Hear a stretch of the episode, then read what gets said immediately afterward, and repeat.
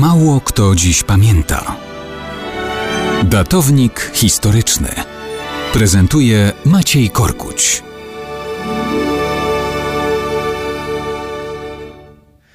Mało kto dziś pamięta, że dwudziestego trzeciego stycznia tysiąc dziewięćset dziewiętnastego roku zostały przekreślone braterskie stosunki Polaków i Czechów na Śląsku Cieszyńskim.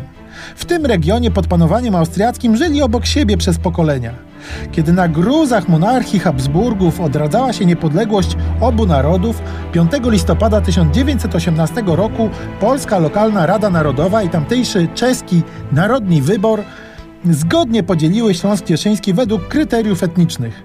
Prawie całość z Cieszynem włącznie przypadła Polakom, bo to oni stanowili większość mieszkańców tego regionu. To, co później nazwano Zaolziem, pozostało po stronie polskiej, bo to ziemie przez Polaków zamieszkiwane. Wszystko w przyjaznej atmosferze. Zaraz potem była potrzeba wysłania wojsk z województwa krakowskiego na ratowanie Lwowa broniącego się przed Ukraińcami.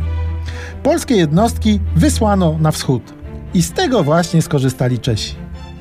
dwudziestego stycznia tysiąc dziewięćset dziewiętnastego. Czesi uderzają na Polaków szesnastoma tysiącami żołnierzy. Polacy są zaskoczeni, dysponują kilkunastokrotnie mniejszymi siłami.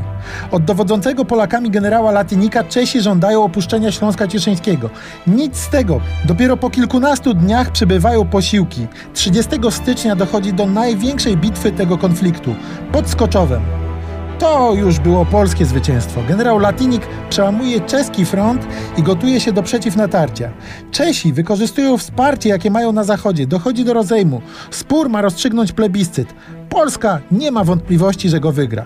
Niestety, kiedy w tysiąc dziewięćset dwudziestym roku armia bolszewicka prze na Warszawę, mocarstwa zachodnie wymuszają zgodę na przyjęcie ich rozstrzygnięć bez plebiscytu. Decyzja Rady Ambasadorów w sposób krzywdzący dla Polaków przyznaje Czechom Zaolzie zamieszkane przez ludność polską. Cieszyn dzielą na pół, wyznaczają granice na Olzie, pozostawiając po obu stronach granicy obszary zamieszkane przez Polaków. To stało się kością niezgody pomiędzy oboma narodami i nikt nie zrozumie problemu sporu o Zaolzie w dwudziestoleciu międzywojennym, jeśli nie będzie pamiętał o czeskim najeździe z roku tysiąc dziewięćset dziewiętnastego.